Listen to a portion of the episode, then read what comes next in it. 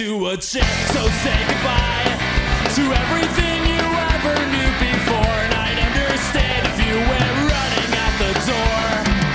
And I'll keep you safe, and no harm will ever come to you, I swear. And I'll kill if they even dare.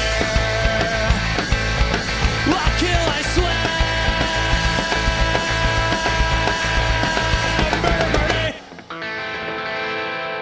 swear. Your Highness? Yes, Your Bootness. How you doing? I'm doing great. How are you? I'm doing good. I am good. Still sober. Good. And I'm getting out of bed more often. It's not easy, you guys. It's just not easy. But it's happening, and it's cool. Getting out of bed. No, the sober part. Welcome to Michigan Murders Music, where we discuss murders in our gorgeous state, and we top it off with a little homegrown music, leaving you with a happy ending and on a good note. Thank you for allowing us to seep into your ears. So many people have shared us with their friends and let us go into their friends' ear balls too. Super cool. That's the only way we're going to get around. Besides, you know, we have new the old-fashioned way of getting around. Well, like by hand. Is that how you did it? In the parking lot. Yeah. You get around pretty quickly. And a reputation. Damn it. New listeners. Kelly Hummel. Yeah, Doe. Tom Rushing. Jeff Martin. That's a cool name, Tom Rushing. I like it. I like yeah, Doe. Do you have any more? Nope, that's it. Okay. I have some old buds, though. Okay. Sky Dad, Old Grumpy Guy, and April Durham. Thank you all for listening. Thank you.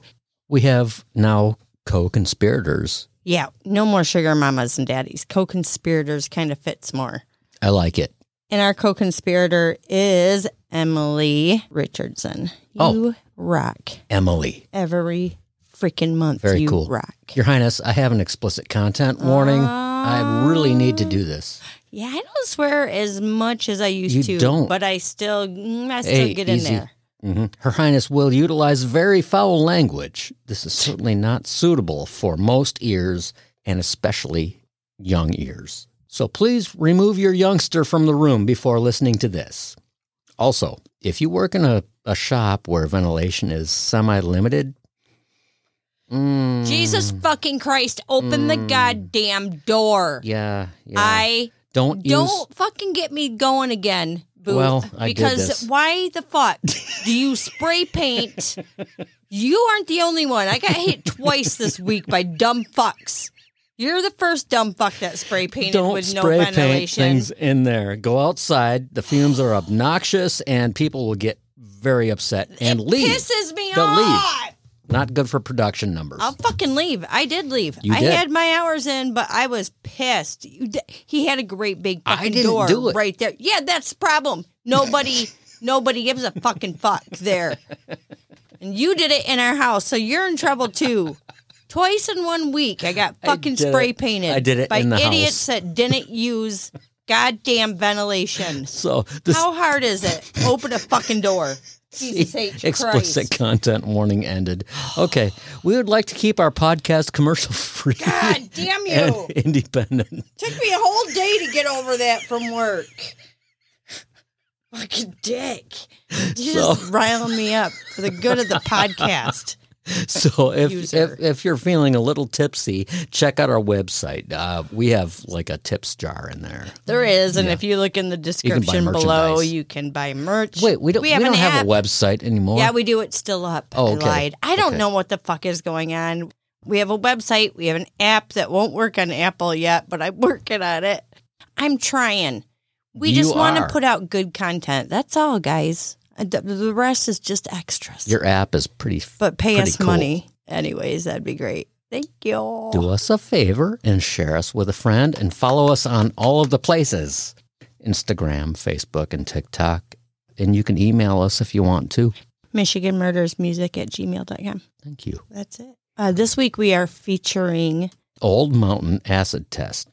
And we're going to road trip to Lake Orion. Throw up your hand. Where's Lake Orion? It's right here. I used to live real It's kind of down close. By the thumb in the little padding of the thumb area. Oakland County. Yep. Just what's by it? A stone throw. Well, we've got Auburn Hills. So, you know, everything that's in Auburn Hills. Everything cool. Pretty close to there is the Pine Knob. You said knob. Is it called Pine Knob or DTE nowadays? I think it's DTE. Okay. You see music there. It's pretty all much. Right there. It's huge. People love it there. Look it up. Lake Orion. Look it up. Find a fucking map, would ya? Today, we are going to discuss Jonathan Tyler Schmitz. This is case number 9513848-FC. He resides somewhere in Michigan. Yep. Still. I don't know where. Jonathan. It's none of your business. That's why I didn't put it on there. Jonathan Schmitz was brought into this world by his lovely parents, Alan and Connie Schmitz, on the 18th day of July, 1970. Oh, the good old 70s. Mm-hmm. Jonathan was actually born in Pittsburgh, Pennsylvania, but they wisely moved to our great state of Michigan when he was a young child. Jonathan's... As a good move. Yeah. Oh, yeah. I wouldn't want to live there. Pennsylvania? Yeah. I mean, I'm judging for no reason at all. It's Michigan. I like Michigan.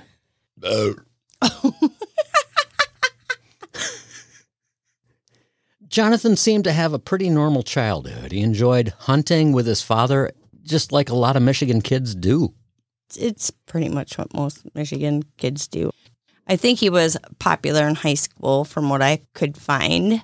At the age of 24, Jonathan was working at a local restaurant called The Fox and Hounds. And from what I can discern, that restaurant was between Rochester Hills and Sterling Heights. Was it a fancy place? Just south of M59. No. No, I don't know. So really. I'm assuming he was just kind of, you know, enjoying his 20s, probably bartending and waitressing or waiting tables. I don't know. On his tiptoes. No, that's not a homophobe thing. God damn it. He was newly single at the time of our story, and he had just been broken up for like 6 months with his girlfriend. He was also known around the area as a good kid. Oh my God, it's like you. Am I a good boy? I'm a good boy. I'm a good boy. I love doing that. I took out the trash. I'm a good boy. He liked to party, and he seemed to be enjoying this part of his 20s. Who doesn't enjoy their fucking 20s? If you're not out there enjoying your 20s, get the fuck out there and enjoy your 20s. You will regret it if you don't. Jeez. At this time, Jonathan lived in an apartment in Lake Orion Township. He first became friends with Donna because she lived in the same apartment complex as he did. So they started hanging out as friends, you know. Day drinking. I don't know. Day drinking. Whatever friends do. Sounds fun to me. Smoking some weed. Right. In the spring of 1995, Donna and Jonathan were introduced to Scott Amedure when his brother, who also lived at the apartments, introduced them. Yeah, so I guess like somebody was out working on their car.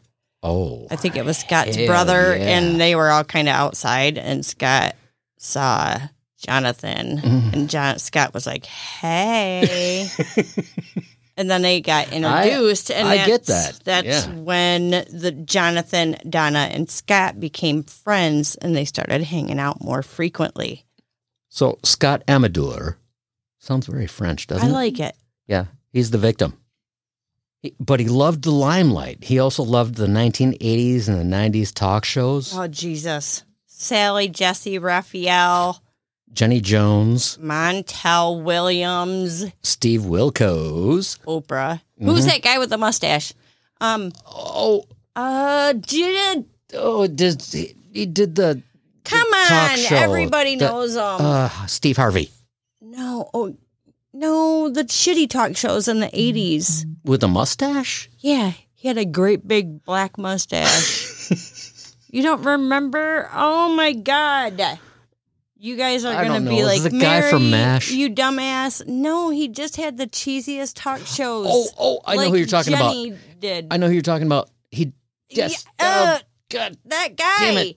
It's right here. He used to be like a serious and he tried reporter. To dig up the treasure. You guys are out there yelling at your phones like, you dumbasses, it's this guy. Anyways, all of those fucking 80s shows were... They were fantastic. Ridiculously dramatic. Oh, horrible. And horribly fantastic. One day, when you were having a really shitty day, you would just put one of those on and your life suddenly felt better. Yeah, and that's your phone vibrating. Yeah, I'm turning it off right now. Shut your phone off. I thought it was off. So, now it's off. It's one of those stupid 80s shows that everybody loves to hate. Mm-hmm. But secretly, you still watch them once in a while because it makes your own life feel just that much better. Yes. It's like watching Hoarders. One day, Scott is chilling out watching the drama unfold on the Jenny Jones show when he hears this. P. Heard, do you have a secret crush on someone, boy or girl? Call 1-800-MY-BABY. No, I'm just kidding. It was call the number 312-836-9455. And he left a message. Yeah, so Scott called that number and left a message. It was like, hey, I have a secret crush on this dude named Jonathan. He stated that Jonathan knew that Scott himself was gay, but didn't know that Scott was crushing on him. Yeah, so the show fucking calls Scott back. What are the chances? Scott was like, I'm going to call a Jenny Jones show. Probably 5,000 other gay guys are calling, or not even gay guys, just people who had crushes. They call him back, and they're like... okay, let me just say something off script here. Okay. If you're friends with a gay guy, this sounds like a warning of some sort.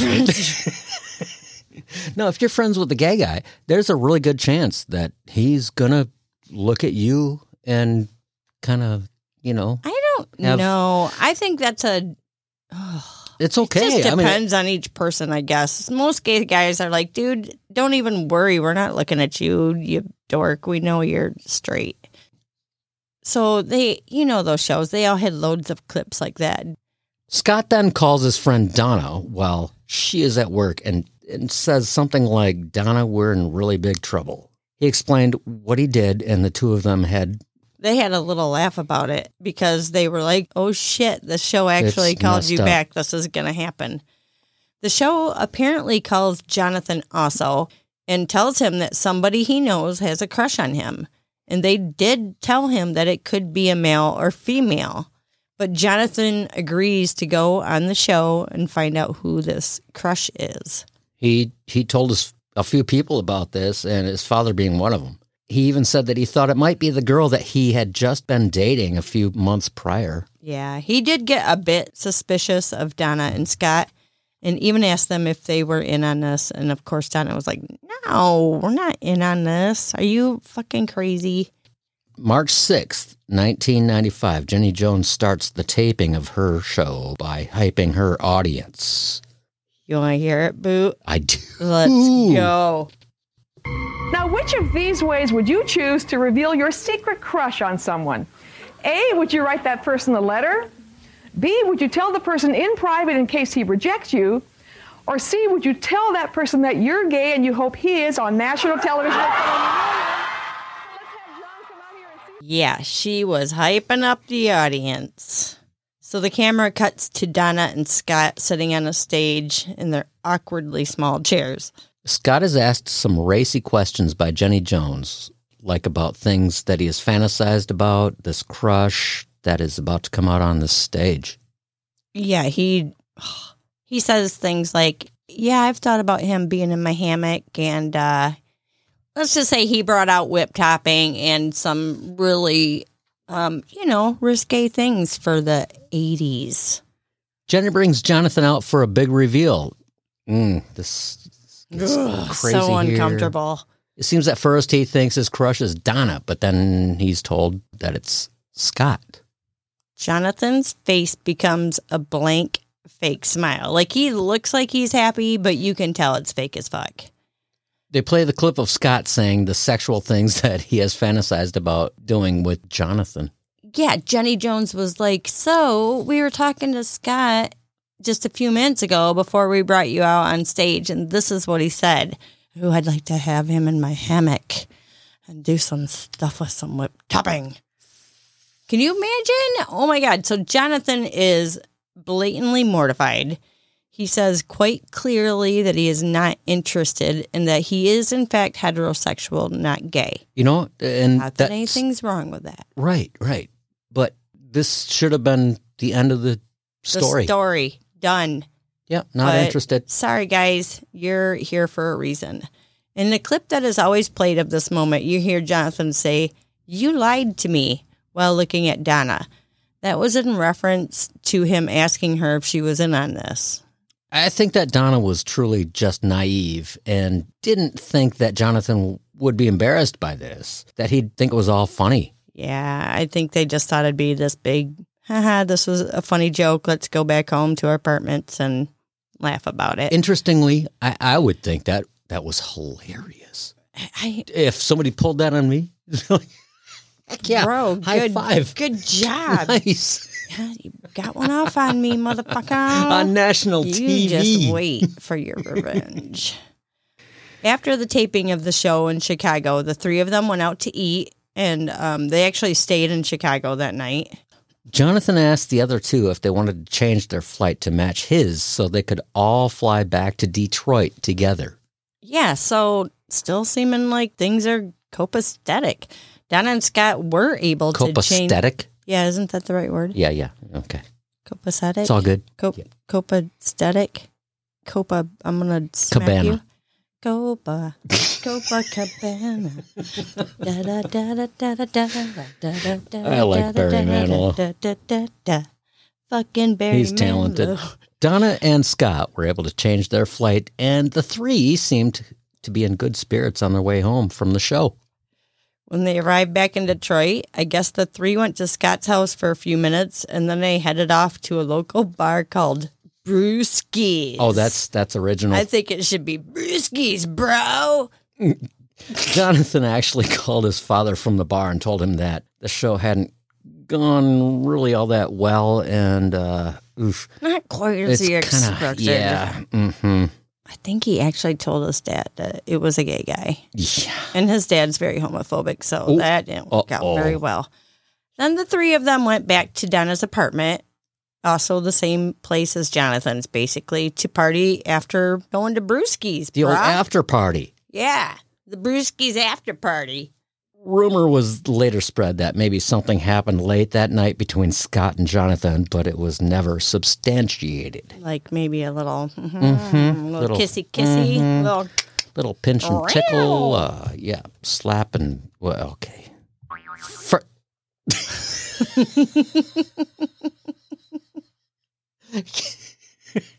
Well played. For the next 2 days, Jonathan worked down at the old Fox and Hound. What's it called? The Fox and Hound? After a fucking Disney movie.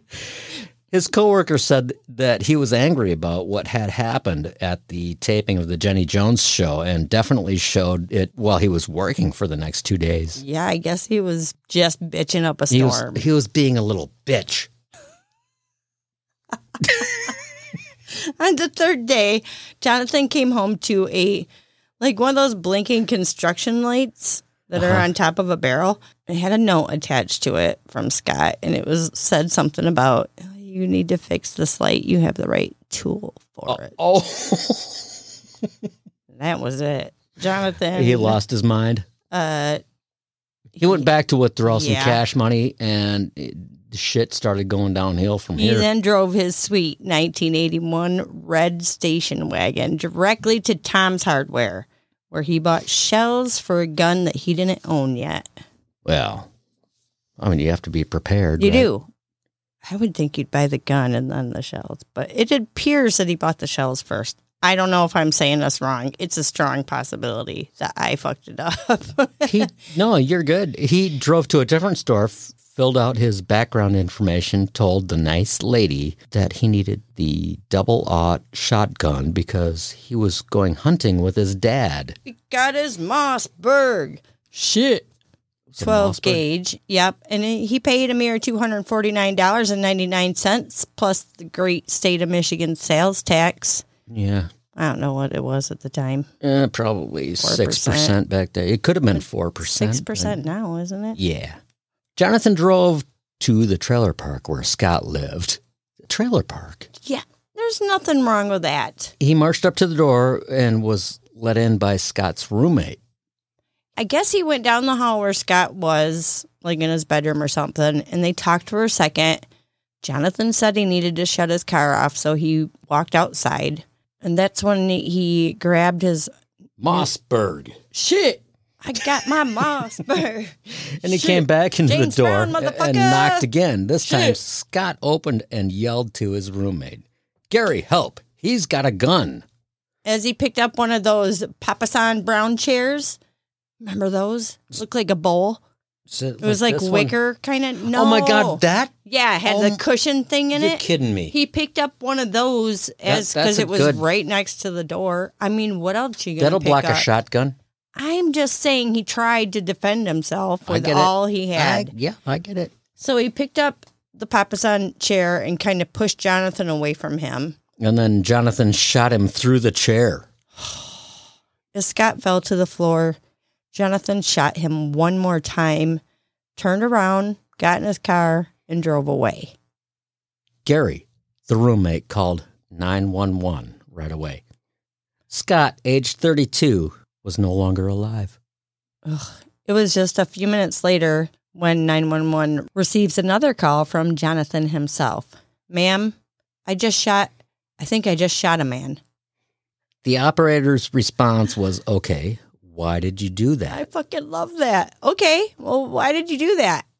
Jonathan actually told her why he did it. He said, because he took me on the Jenny Jones show and embarrassed me, and it pissed me off.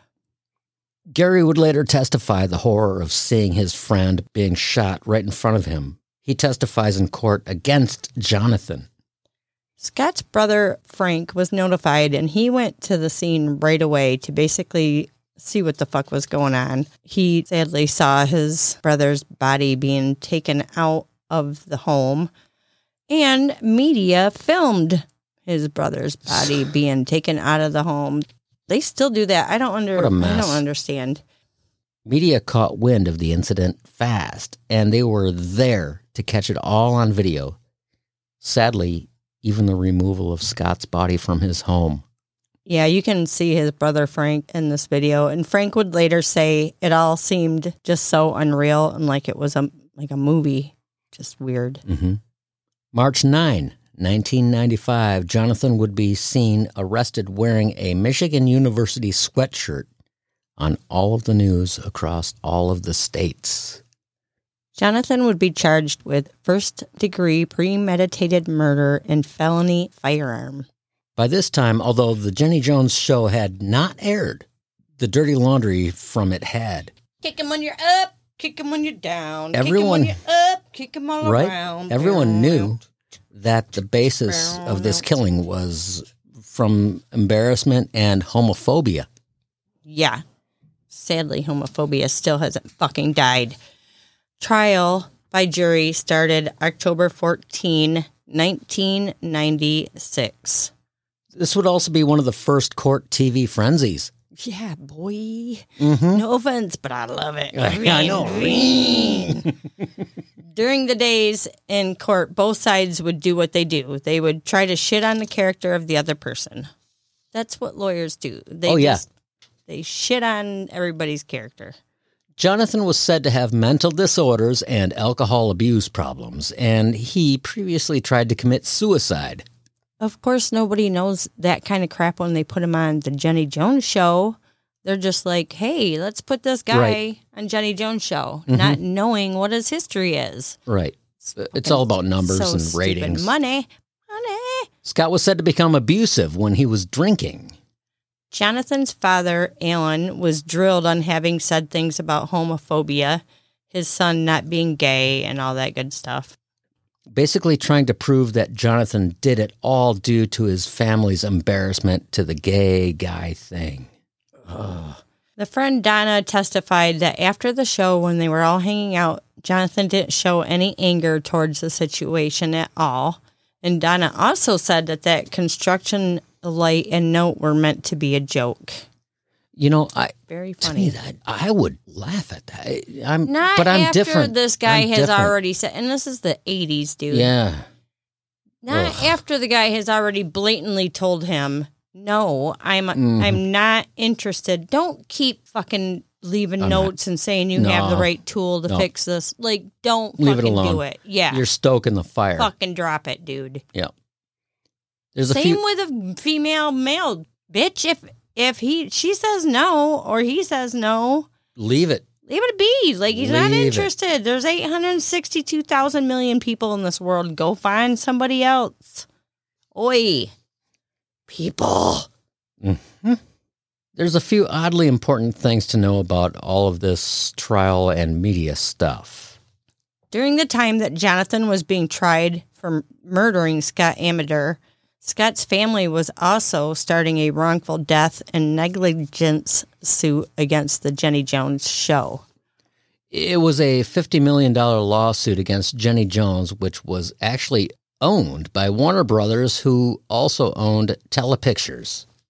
Guess what? Because all of this is one big, stupid, fucking-ass circle, the company that was being sued is the same company that owns Court TV, who was filming the trial and making money off of the television court proceedings and Jonathan Schmitz. So it's like, we're suing you, but you're also filming it all, and it's so fucking ass backwards. It's messed up.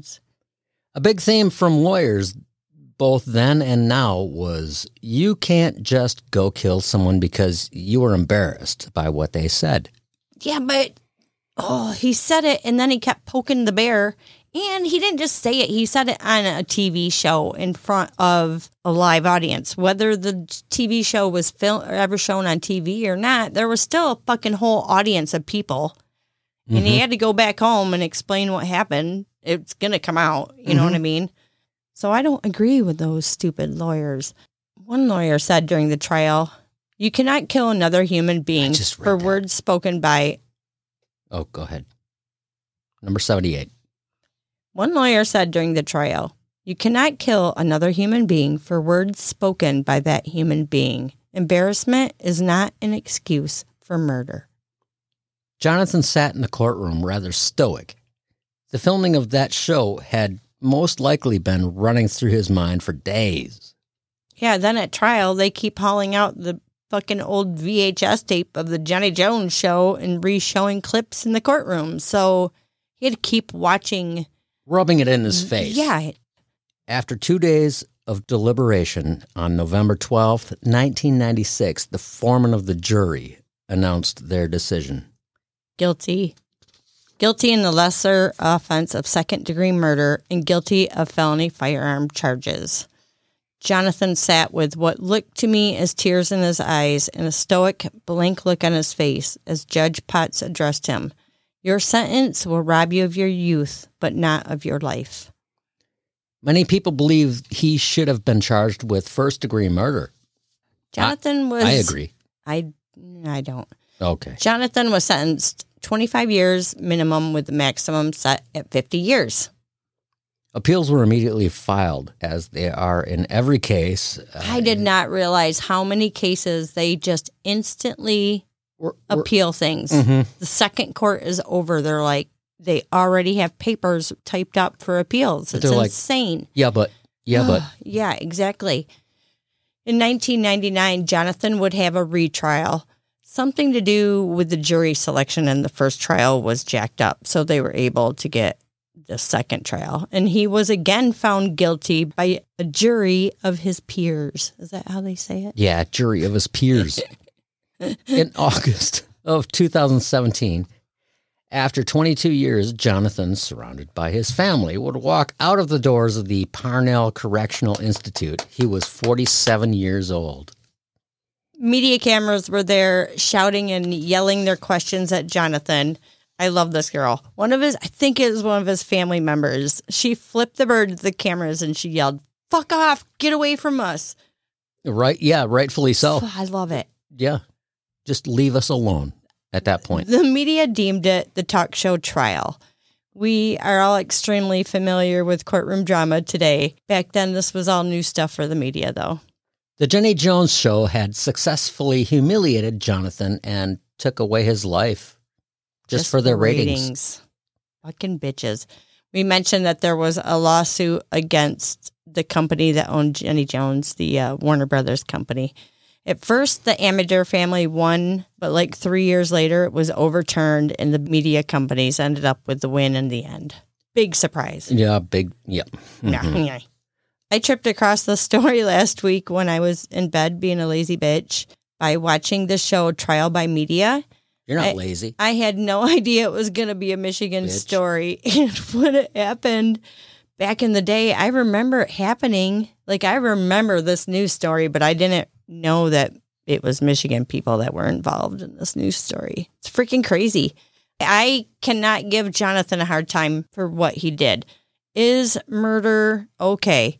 No, it's definitely not okay, but I can't dog him like I do most murders, because he was kind of goaded and poked and pushed into it. It's a little bit national humiliation thing. Yeah.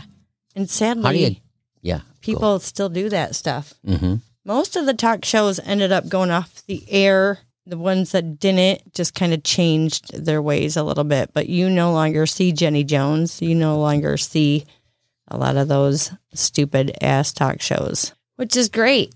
We do get to still see. I almost thought of that guy's name. Son of a bitch. Geraldo Rivera. Oh, my God. Yes. Geraldo Rivera. I don't know.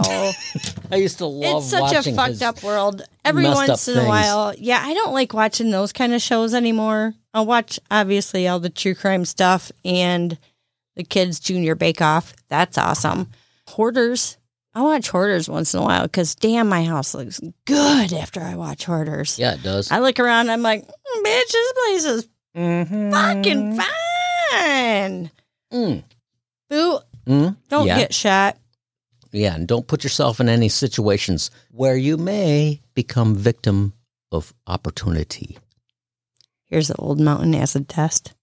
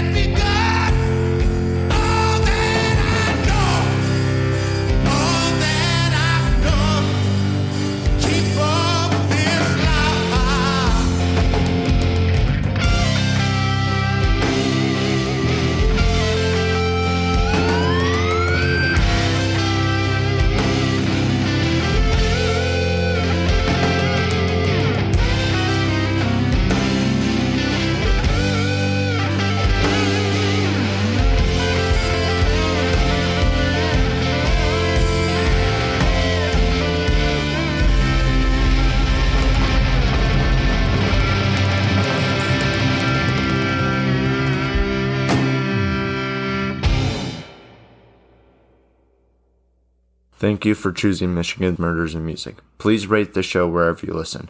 Michigan Murders and Music is produced by The Boots. Episodes are researched and written by Your Highness. Edited by Your Highness. Views and opinions are the sole stupidity of us and us alone. Don't blame others, please. Listening to this podcast could quite possibly cause major problems to your earballs and definitely will mess up your kids. Permission has been given to us by the bands, and we purchase our music on Bandcamp.com. Support your local music scene and all local music scenes.